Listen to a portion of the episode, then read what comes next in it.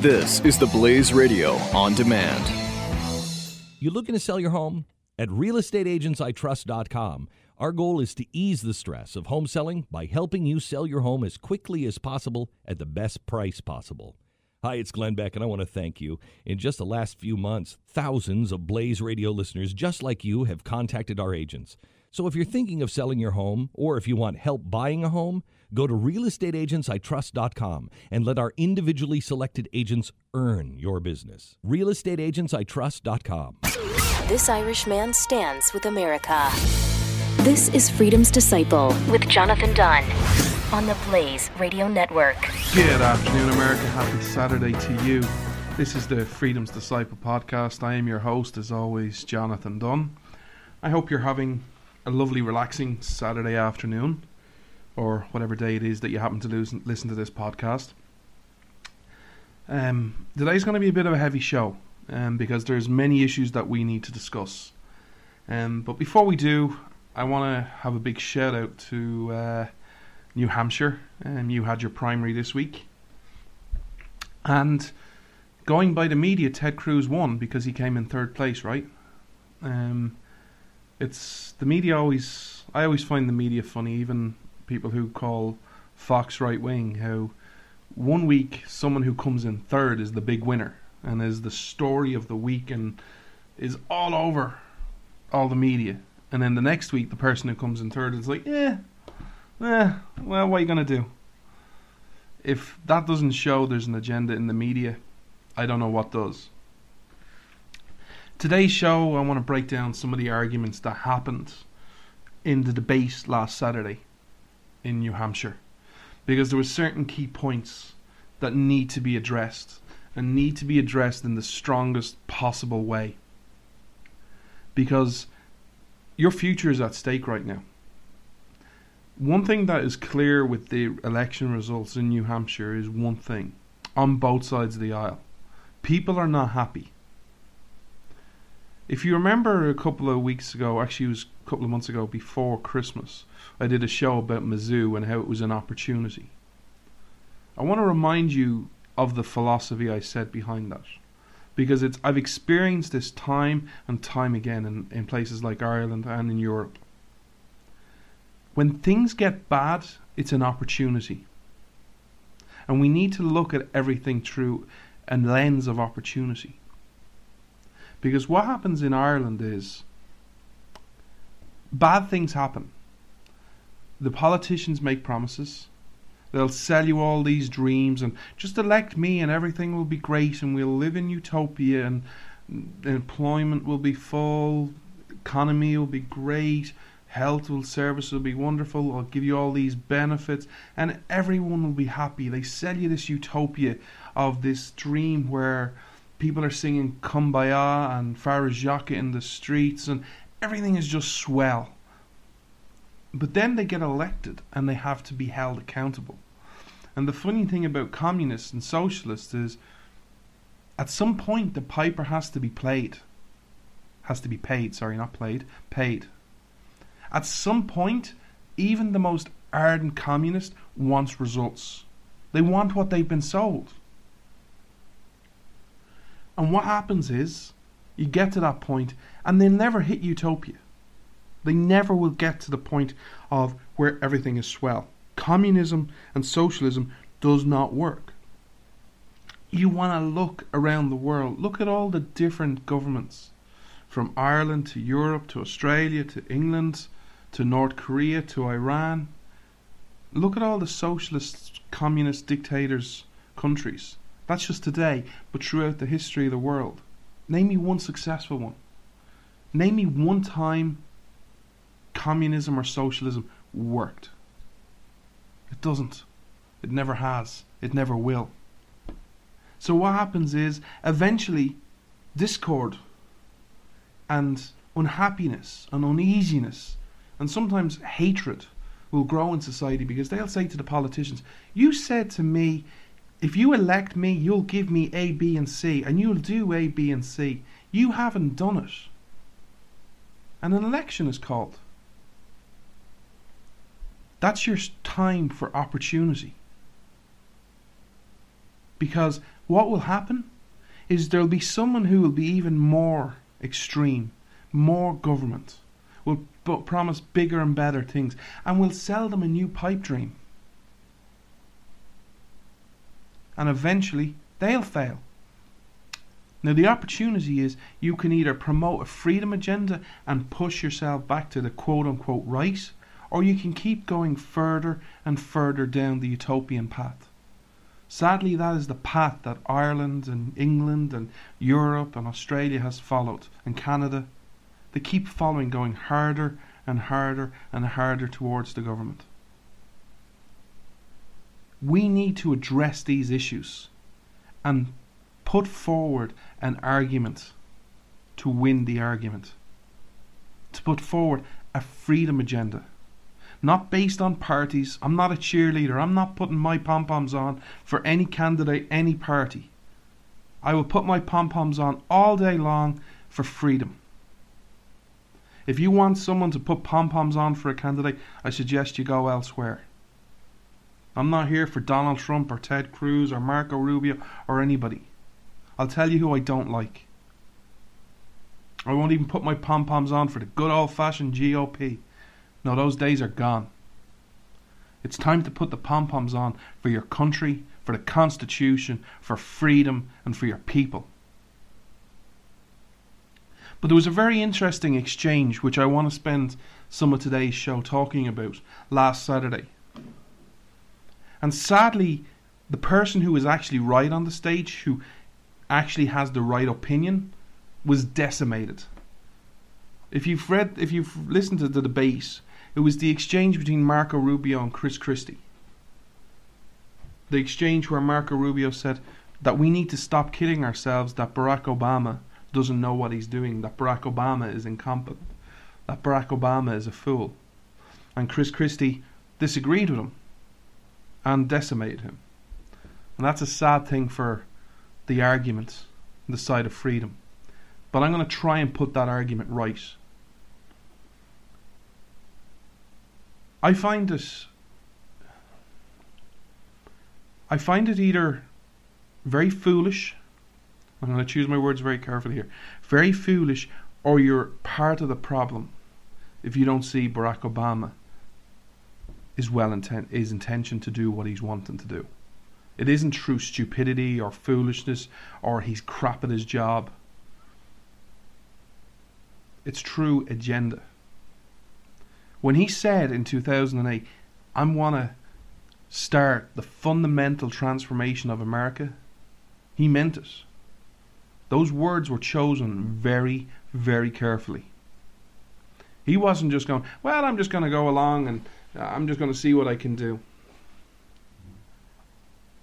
It would be virtually impossible from a, a statistics point of view for him to be this wrong on that many issues he would be the unluckiest man in the world if he was purely incompetent. He really would be, because he's on the wrong side of every issue. Every issue. Name me one issue he's on the right side of, where he's on the side of the people, where he's on the side of freedom, where he's on the side of good, moral, upstanding people. He is wrong on each and every issue. That's by design. Because people like Barack Obama see the world very differently. People like Chris Christie see the world very different. Hmm. It's funny, in many ways, Barack Obama and Chris Christie are very similar. Because you can say, oh, John, one's a Democrat and one's a uh, progressive and one's a, a Republican. You can put any lamb's clothing on you want. We need to win the argument that says, you know what, it doesn't matter about party labels, it matters about your ideology. Are you for the people or are you for government? That is the fundamental question of the day. What do you believe in? What do you want to empower? What do you want to fight for? Do you want to fight for the individual and fight for freedom and fight to teach people how to fish? Or do you want to fight for government for empowering governments and bureaucrats and Supreme Courts and politicians and t- giving people a fish each and every day for the rest of their lives. If you boil it down to just that issue, that simple principle, the vast majority of people who are running for president in 2016 are pretty similar. There is very little difference between Barack Obama, Bernie Sanders, Hillary Clinton, Chris Christie, John Kasich, Donald Trump. They all want to seek to empower government or run government a better way. We need to answer this argument. And so today, as I was researching for this show, I said, how can I put this argument to you in, in the best possible way? How can I give it to you so it's simple and easy for everyone to understand? And as I was thinking, I said, you know what I'm going to do? I'm going to go one step further. I'm not going to talk to you about socialism today. I'm not going to even talk to you about utopianism. Today I'm going to talk to you about Karl Marx. Because there's this perception that Marxists are so much worse than socialists. They are because they believe in killing people and they will butcher millions upon millions and millions of people to get their way. But when you strip that back and you take that and you just put it to the one side just for one minute, it's not a small thing, it's a pretty big thing. But you just put it aside. What's the end game for socialists, progressives as you call them, and Marxists? Utopia. Total government. Total empowerment of the government. So for today's show, I'm going to read you some of Marx's own words in apparently one of the most influential pamphlets ever written the Communist Manifesto. I'm going to read some words to you, his own words. And then at the back of the Communist Manifesto, there are ten, ten things Karl Marx wants to promote. And I'm going to read those 10 things out to you. And I want you to, as I'm reading them, ask yourself a question Has any of these happened in America? Are any of the candidates on the stage on either party talking about them or wanting to stop them or even knowing that, yeah, they're there? Or is it all total incompetence that you've come to this point? Is it just incompetence that you let four men die in Benghazi? Or was it something more sinister? Was it just incompetence that you're no longer allowed free speech in many places? where you have politically controlled speech, where you can be targeted for your speech, you can lose your job for your speech? Was it just incompetence when people were in Houston were saying to pastors, you know, submit your sermons before you give them? Was it incompetence when the media became complicit and just totally cheerleading for their candidate? Was it incompetence when they overlooked scandal after scandal after scandal and continue to do so to this day? Was it incompetence that led to the debt growing from 9 trillion to 19 trillion dollars today? Oh yeah, in case you missed it, you're now at 19 trillion. 19 trillion. You're no longer at 18 trillion. 19 trillion. Happened the last week or 10 days. Was it incompetence? What happened? The terrorist attack that you've had in the last eight years. Everything from Fort Hood to San Bernardino to the Boston bombings. Was it incompetence that you're now talking about these phony loopholes like the gun show loophole and the South Carolina loophole? And is it incompetence that the Second Amendment is getting weaker?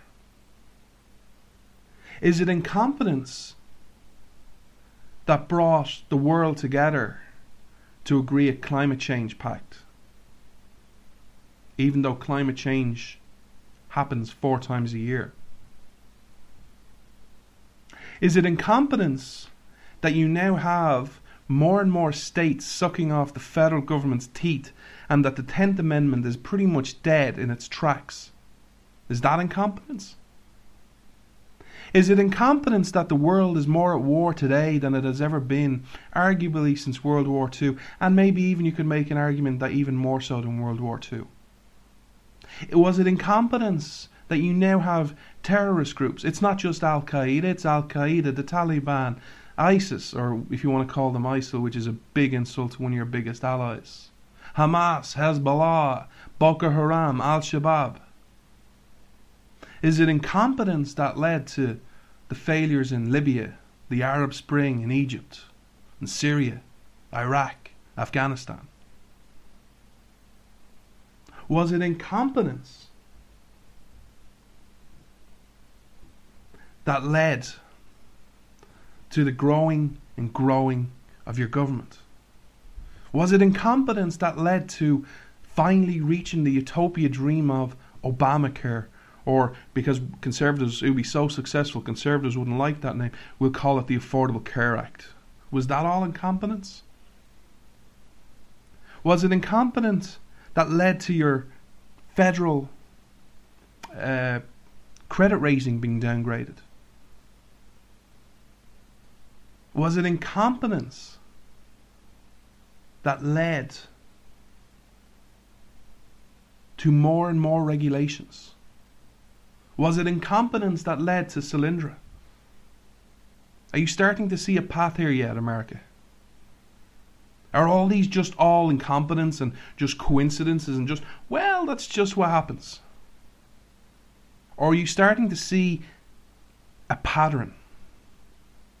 A pattern form around that, well, maybe it isn't incompetence. Maybe, just maybe, there's an agenda behind all this. I gotta take a quick break, America. I hope you'll stick with me because I'm gonna delve into Karl Marx and his own words. I'll be right back. Freedom versus freebies. This is Freedom's Disciple with Jonathan Dunn on the Blaze Radio Network.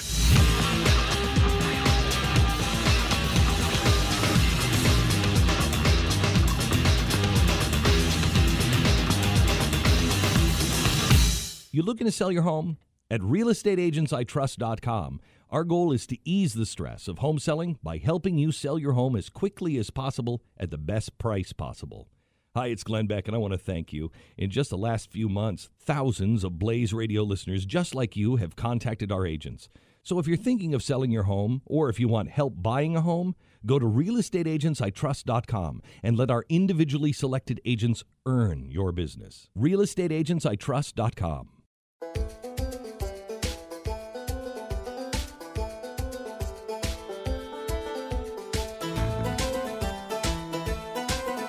You're listening to Freedom's Disciple with Jonathan Dunn on the Blaze Radio Network. Thank you so much for sticking with me, America. As always, I am on Twitter at Freedom Disciple, at Freedom Disciple. Give me a follow, give me a tweet, tell me where you think I'm right, where you think I'm wrong. I want to make the case about America today, and I want you to, because it will be different in people's minds with different emotions and different bringing up of life. I'm going to lay out what Karl Marx said about communism. And I'd ask you, as I'm making each point, to ask yourself in your brain, how different is America? And to see how far you really have fallen. I'd say it will be different for each of you. But I'm going to try and make the case with Karl Marx's own words. But before I do, I want to just break down the way I see the world because I don't use the terms you use liberal and republican and progressive and, and socialist. I don't I tend to get rid of all these isms. I believe that you have people on um, to use your language, the left, the progressives, the liberals, the socialists, who are utopian statists. That's what Karl Marx was. Yes, he was a communist, but he was a utopian statist. And these are folks who, no matter what the issue is, no matter how big or small it is, they seek to empower the government at each and every opportunity. These are utopian statists. They can be Republican, they can be progressive, they can be liberal, they can be anything you want. But if they seek to empower the government at each and every opportunity, they believe in a lie. They believe in a system that has never worked but yet has been tried so many times. Karl Marx's own words. I quote. This isn't ad lib, this is I quote from the Communist Manifesto. But let us have done with the bourgeoisie objections to communism. We have seen above that the first step in the revolution by the working class is to raise the proletariat to the position of ruling class, to win the battle of democracy. The proletariat will use its political supremacy to wrest by degrees all capital from the bourgeoisie, to centralize all instruments of production into the hands of the state, i.e., of the proletariat organized as the ruling class, and to increase the total of productive forces as rapidly as possible. What's that saying? They want to take the power. You want to know why Barack Obama, Hillary Clinton, even people like Mitt Romney make their campaigns about the middle class? Because the middle class is what Karl Marx used to call the working class. And he, they all understand one fundamental point. That is where the power is. And they're going to take it in the battle of democracy. Because what is democracy? Democracy is nothing more than a glorified, legalized popularity contest. And Karl Marx knew that going through democracy, you get credibility, you get leg- you get recognized legally, but there are more of them, more of us than there are of them, and you can influence your will through the political process that way. I continue, and again I quote, not ad lib, I quote. Of course, in the beginning, this cannot be effected except by the means of despotic inroads on the rights of property and on the conditions of the bourgeoisie production, by means of measures, therefore, which appear economically insufficient and untenable, but which, in the course of this movement, outstrip themselves necessitate further inroads upon the social order and are unavoidable as a means of entirely revolutionizing the mode of production. What that means in English is, of course, it'll be despotic. He even admits it. We have to make small, little inroads. We got to promise the working class, or to use the language that you'll be familiar, the working class with little bits and we got to sell it to them that it's going to solve the problem, but we know it's not. But here's the thing we need to sell these little increments, these little movements, to get them on board so that it's part of the bigger revolution. And the bigger revolution, whether it's communism, socialism, progressivism, or as I call it, utopian statism, it's to empower the government the government will not be happy until it controls absolutely everything. So, first thing I would ask you to think about, because I'd ask you to think honestly about America today. And ask yourself is there a war on religion? Is there a war in religion? And what has that got to do with anything? Well, I'm not religious. I am. Is there a war? Yeah, I'm sure there, Jewish people are not treated well, but I'm not Jewish. I'm sure Catholics aren't treated well, but I'm not Catholic. It's not about religion. It's about eternal principles. Again, I quote from Karl Marx's own words when Christians' ideas succumbed in the 18th century to rational ideas, feudal society fought its death battle with then the revolutionary bourgeoisie. The ideas of religious freedom and or sorry, religious liberty and freedom of conscience merely gave expression to the way of free competition within the domain of knowledge. Undoubtedly, it will be said, religious, moral, psycho- philosophical, judicial ideas have been modified in the course of his historical development. But religion, morality, philosophy, political science, law constantly survived the change. There are, besides, eternal truths, such as freedom and justice, that are common to all states of society. But communism abolishes eternal truths. It abolishes all religion, all morality. Instead of constituting them on a new basis, it therefore acts in contradiction to all past historical experience. What's that saying? It's saying that he again it's in his own words. Communism abolishes eternal truths, all religions, all morality. I would ask you today just to focus on this point just for a minute and close your eyes and just think of America today. What are you being told by people who are left and right, liberal and progressive, liberal and conservative, progressives? The religion is government. You want to take one issue just to prove this point? You look no further than the issue of climate change. Climate change is not science, it is a religion for certain people. Because they are following the traditions of Karl Marx. We must remove eternal principles and past experiences. You look at the climate change argument. Well, it's only SUVs and big diesel and all these planes and trains and automobiles and all these gas guzzlers. I haven't heard that word saying actually in a while. Gas guzzlers. These gas guzzlers, they're dreadful. They forget past experiences.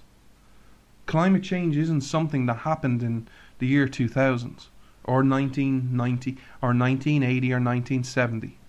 Climate change has been going on a long time. Climate change is not the issue for these folks. It's just purely the vehicle to get more and more power to the government, to get to utopia. They want you to forget eternal truths.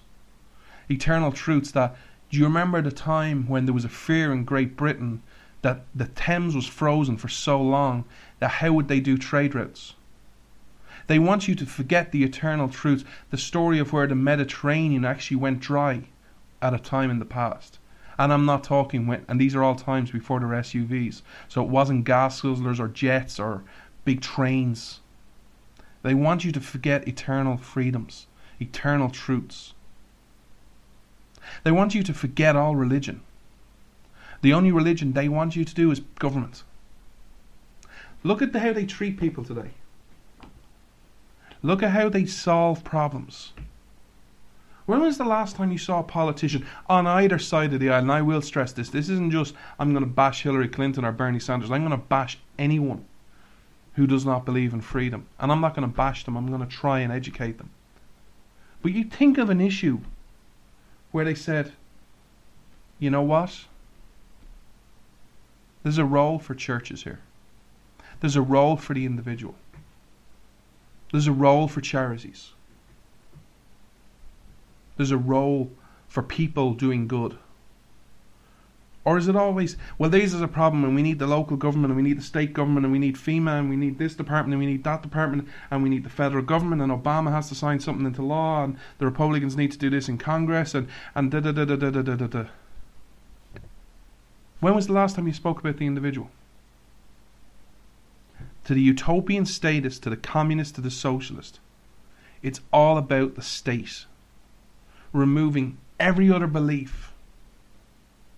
Just conform. Just conform. You need further proof? Stick with me through this break. I'll give you Karl Marx's own words and his 10 simple bullet points of what he thinks a, so, a communist utopia looks like.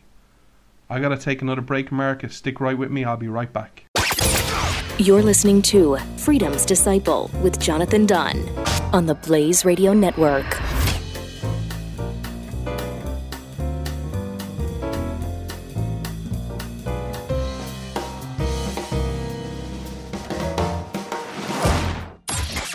Pure Opelka with Mike Opelka. And when he said the, that night of the of the horrible explosion and crash that those seven souls had slipped the surly bonds of earth to touch the face of God. It just gut punched all of us. Powerful stuff. It reminds you of just what Reagan had as an orator. Pure Opelka. Saturdays, 8 to 9 a.m. Eastern on the Blaze Radio Network.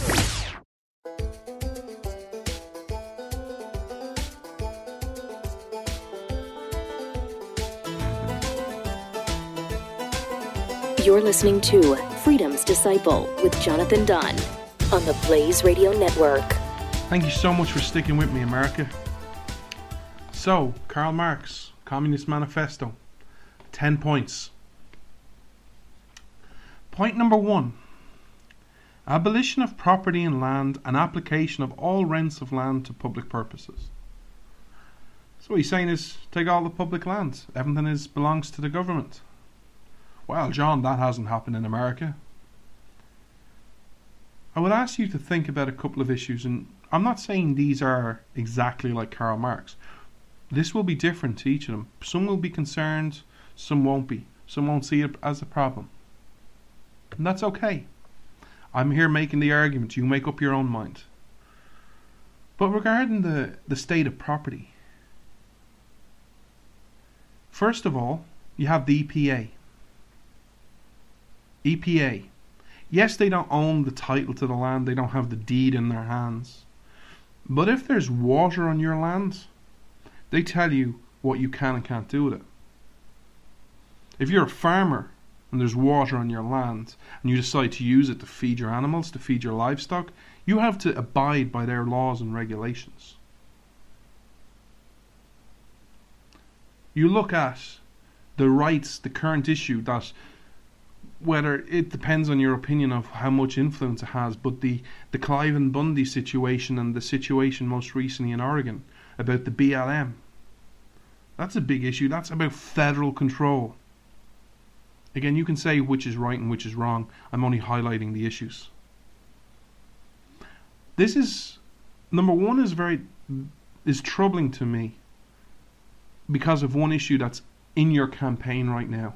And not many conservatives people say, "Oh, you're attacking Donald Trump now." Now, I'm not because a lot many others haven't come out against it either. The Kelo decision, eminent domain. If you don't have a right to your own private property, what makes you think government is going to respect any of your rights? There's a reason Karl Marx made the abolition of property his first part of the Communist Manifesto. Because if you control property, nothing else is off limits. Again, I would ask you to remember your own founding fathers. Before there was life, liberty, and the pursuit of happiness, it was life, liberty, and property. Your founders understood the role of property. Number two on Karl Marx a heavy progressive or graduated income tax. How far away is America from that? Or is it there today? How close to you? This is a country which America you claim to be free, yet you had in most recent history a 90% tax rate. at a 50% tax rate. Look at you now. Even Obama this week put his final budget together, and I think it was like 2.6 trillion in tax increases. All aimed at the rich and the loopholes and the oil and the big business. It's all about getting money. Number three, abolish all right of inheritance. Now you can make an argument that has never happened in America. It never would happen. Maybe you're right, maybe you're wrong. What I would say is bear one case in mind. Certain countries haven't waited to get to your inheritance. They've just taken your money right now. I ask you to remember back maybe 18 months ago, two years ago to Cyprus, where overnight they took 20 or 25% of your savings. Like that. Overnight, it was gone. There wasn't any discussion, there wasn't, hey, that's my money. No, just took it. Number four won't happen in America. Confiscation of property of all immigrants and rebels. It won't happen because you have a party system now that actually thinks immigrants are better than your average citizens. Again, if you want proof of this, go look at past shows, the way your politicians talk about you compared to illegal immigrants. You're not as fertile, blah, blah, blah, blah, blah. Number five, centralization of credit in the hands of the state by means of a national bank with state capital and an exclusive monopoly. Hmm. How far away are you from that, America? Centralization of credit in the hands of the state. What's funny is when Karl Marx wrote this, he wanted to take the banks over. That didn't happen. Your banks went to the government, asked to be taken over, with the bailout and TARP. By means of a national bank, well, you don't have one national bank and you don't have an exclusive monopoly like he wanted. You have lots of banks, all funded and guaranteed by the American credit. How far are you away from number five? Number six, centralization of the means of communication and transport in the hands of the state. You have state media, PBS. You're heavily regulated. They pretty much control it. There is very little the government or a company can do in communication and transport without the government knowing. Transport, you look at how many people today would make the argument, hey, you know, the, the, the subway and the rail and the metro, we don't need that to be government run, we should privatize that. Also, the role of the TSA. Government is everywhere. Extension of factories and instruments of production owned by the state the bringing into cultivation of wastelands and improvement of the soil generally in accordance with the common plan, extension of factories. Look at what your government has done, investing in places like Solyndra. It's not a factory, but this was written in the 1800s. Get with the 20th century. Look at how, many, how much you've invested in wind power and solar power. It's all investing for the state, and the state owns it and then the state either takes it or it regulates it out of business. This has the power. The state has the power to control everything. You want proof? Remember what Obama said in 2008. Sure, you can have a coal plant. It'll just necessarily bankrupt you. Very powerful words for a president to say. Number eight, equal obligation of all to work establishment of industrial armies, especially for agriculture.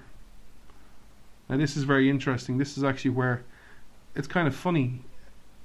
This is where the big difference, in many ways, between the modern day, using your language, progressive party is and communism. Um, today, if you don't work and you're dependent and you're on food stamps and welfare, you're you're thought of highly in the government. Under Karl Marx, you would have been called a lumpenproletariat, which he had no time for. He wanted working people. But I would ask you to bear in mind just one thing. Granted, this person failed tremendously. But it was only a couple of weeks ago a certain candidate named Martin O'Malley went on the Democratic platform on a CNN town hall debate and pretty much didn't call for a draft but said national service. How far away do you think that is from happening? Nine, combination of agriculture with manufacturing industries, gradual ab- uh, abolition of the distinctives between town and country, county, by a more equitable distribution of the more population over the country.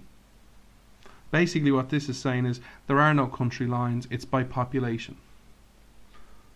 Is this not the United Nations? Is this not what America pays into so it can redistribute wealth? Again, you can say, well, that's not quite what he meant or the intention was different. I got no problem with it. My question, my aim of today is not to say you're a Marxist country. My aim today is to highlight Karl Marx's own words and for you to question yourself how far you've gone and how far you want to go. And lastly, Bernie Sanders one that he hits on the campaign train all the time. Number 10, free education for all children in public schools. Well, it's not public schools anymore because, well, John, we've progressed. We've made so much progress in society. We're not talking about free schools anymore. We're talking about free community college. And when you get free community college, you'll get free college. And then you need student debt forgiveness.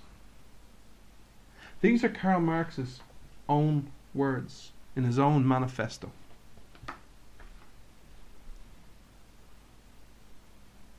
And I want to close this section off by going back to the point of why I started this and why I use Karl Marx. Back to that debate between Marco Rubio and Chris Christie. I don't care for either individual, it's the principle of what was been discussed that's important. Please don't get caught up in the individual. One side says Barack Obama meant to do everything he has done. It's his agenda. When he said he wanted to fundamentally transform America, he meant it. And the other side saying, no, he didn't. He's just incompetent. He's a moron. He doesn't know what he's doing. It's just, just unlucky. Let me tell you something. We need to identify the problem. I don't care what you call the problem socialism. I don't care what you call it big government. I don't care what you call it progressivism. I don't care what you call it utopian statism. Excuse me. The problem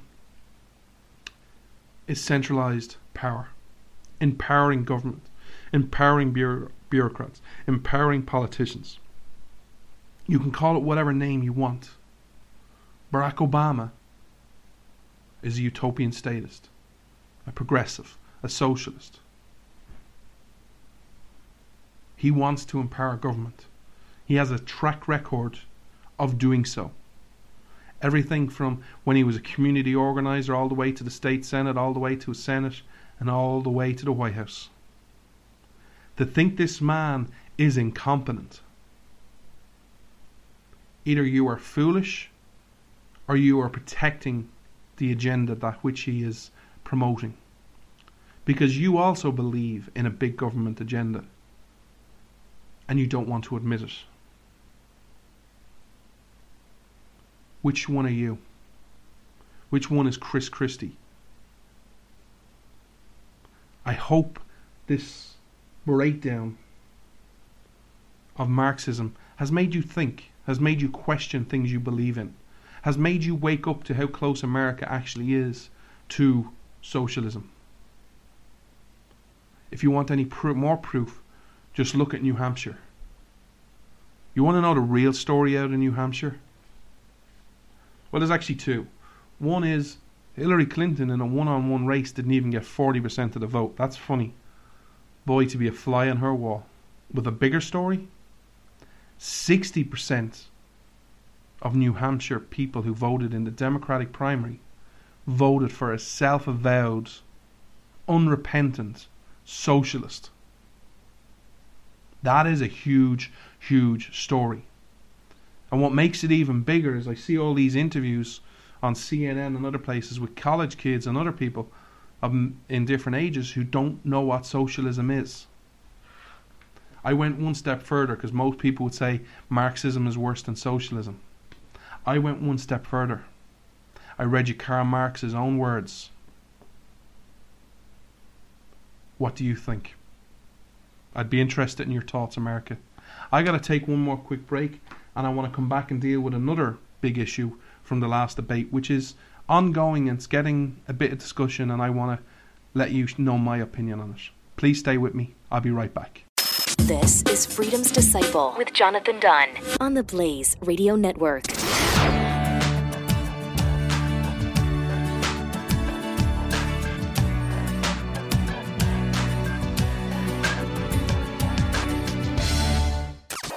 Coming up today on Pat and Stu. I'm sure he'll have either a broadcast career or an acting career. I mean, he's great in the roles he gets for commercials. Could he translate that to a movie? I don't know. I don't know. We'll see. Some have done it. no. No. Okay, OJ. No. And he'll never break the single season record for double murders. Pat and Stu, weekdays at 5 p.m. Eastern on the Blaze Radio Network.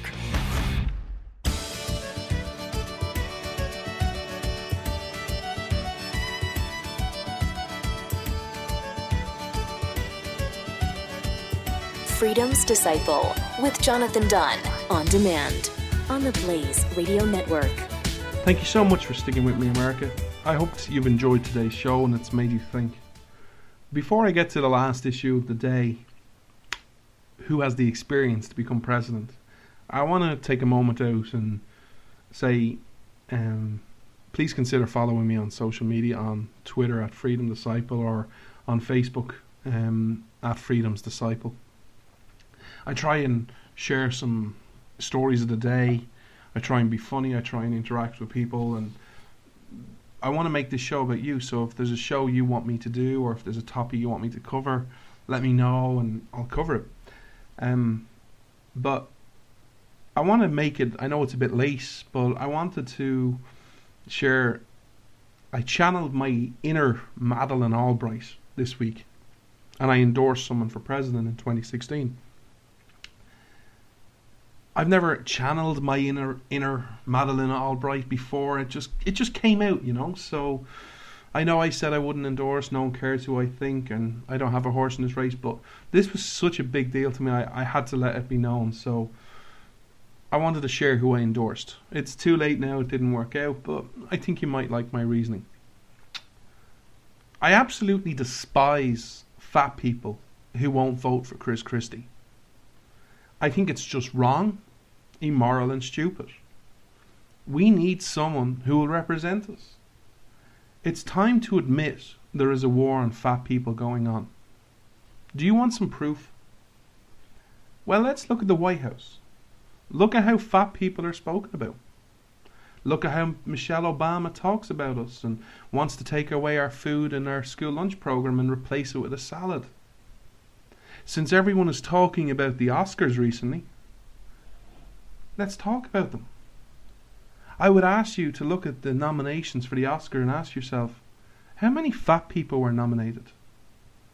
I personally grew up watching and loving John Candy, but who have we got today?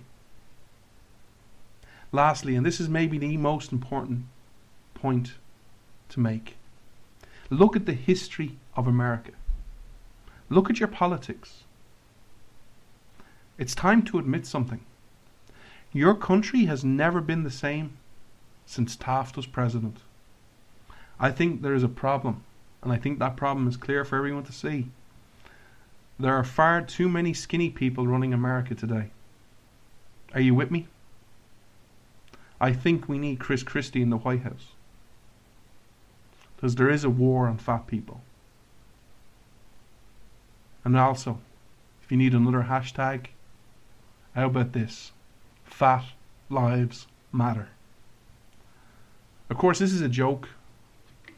I didn't endorse anyone. I definitely don't endorse Chris Christie.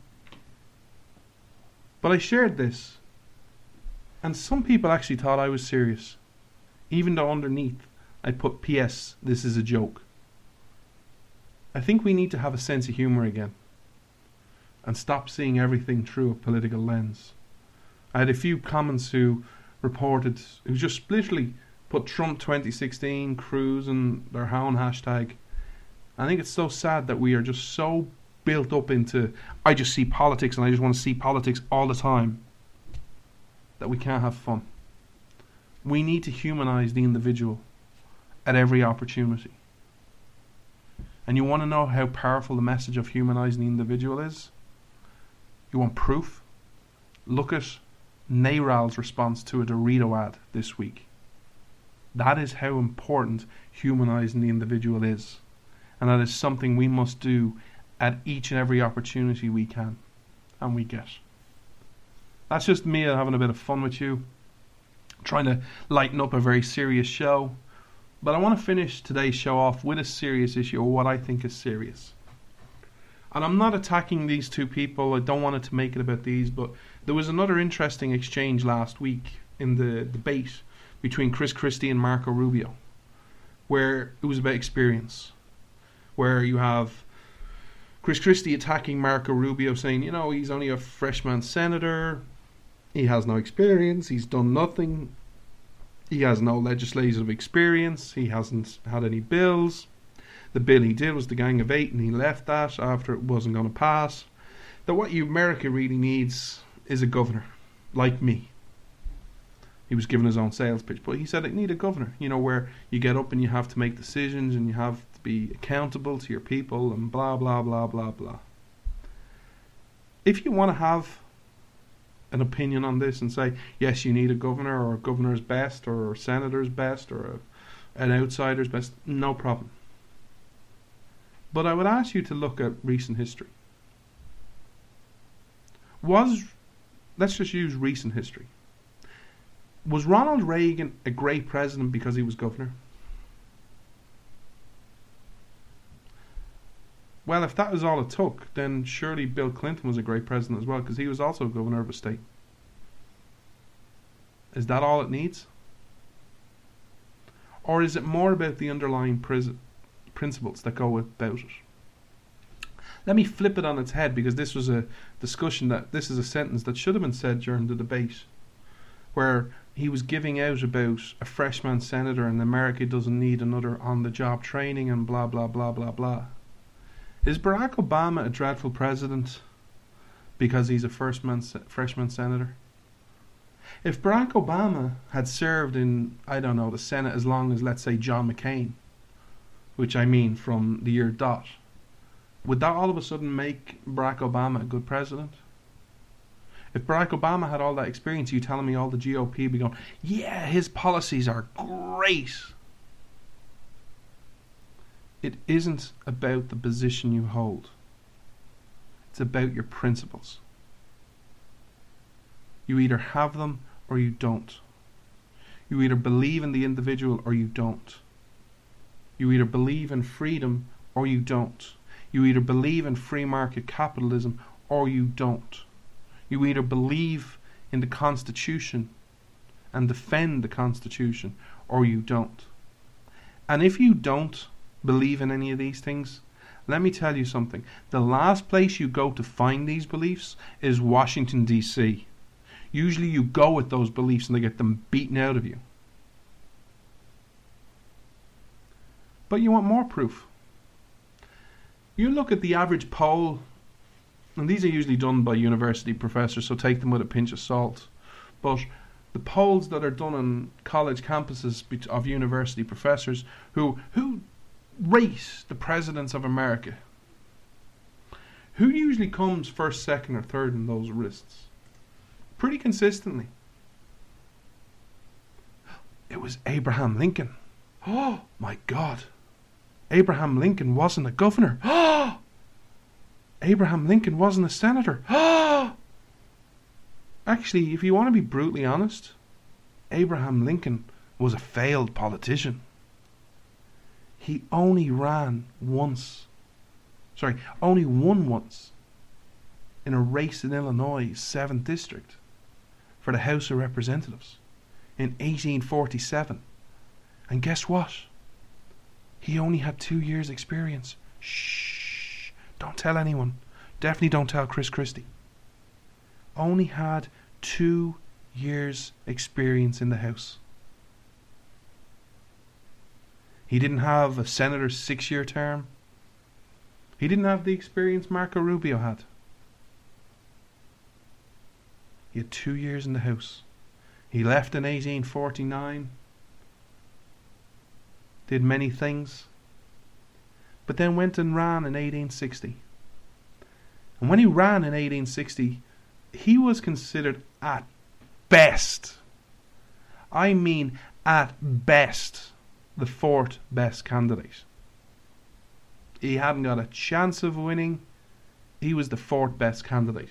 To put that into context, last this week, Tuesday, last Tuesday in New Hampshire, Abraham Lincoln was Jeb Bush. Just let that sink in for a minute. In terms of New Hampshire, Abraham Lincoln, when he ran, was Jeb Bush. How much chance do you think Jeb Bush has of winning? But look at him. He went on to become one of your greatest ever presidents. Even liberals talk about Lincoln. Huh. Maybe it's not to do with the position. Maybe it's to do with the principles. Maybe it's to do with your character.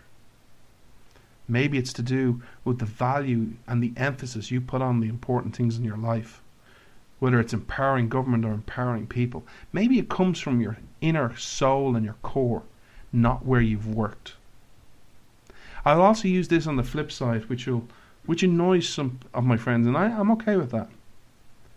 My friends who are very conservative, and some of them have recently pointed out they have a problem with the current GOP field because not one of them has served, with the exception of Gilmore. Huh. Again, I get you want that common representation and you think the military needs a, a good commander in chief. I get that.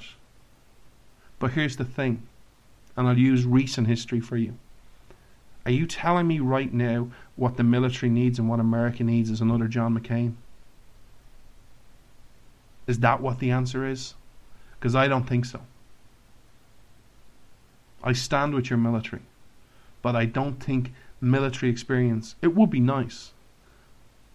It would be lovely to have, but it's principles that are needed right now. A belief in your system, in your system of freedom, your system of the Constitution. Sometimes I don't think America realizes how lucky you are. I really don't. You have one of the greatest written documents as your founding document in your Declaration of Independence and your Constitution. And I don't think you appreciate them sometimes. It's those beliefs, standing up for them. A job title, whether it's in the military, whether it's your role in politics, or whether it's a job title. They're just job titles. Oh, wow, you're CEO of this company. Well done. Now tell me about your values. This is just me. You might feel different, and that's okay. But I wish you would look deeper and start looking at the principles and the issues, not just the the, the, the, the close and the cover of the argument. Oh, he was a senator. Oh, I can't vote for a senator. I need a governor. Come on, America, you're much better than that. I know you are. I want to thank you for tuning into today's show. I hope you've had a bit of fun. I hope you've asked yourself some tough questions, and I hope you've enjoyed the everything that I've laid out for you, from Karl Marx to Abraham Lincoln. That's actually quite interesting. I never thought I'd do a show that I talk about Karl Marx and Abraham Lincoln. They're totally different characters. Anyway, that's that's a conversation for another day, America. I hope you have a lovely weekend. As always, I salute your heroes in society, your police, your firefighters, your emergency personnel, your vets, and most of all, I salute you, the great American people. You will be the solution to your problems because there is no problem facing your nation right now that you the people cannot fix. God bless you, Godspeed, and I'll see you next week. Freedom's Disciple with Jonathan Dunn on demand. The Blaze Radio Network.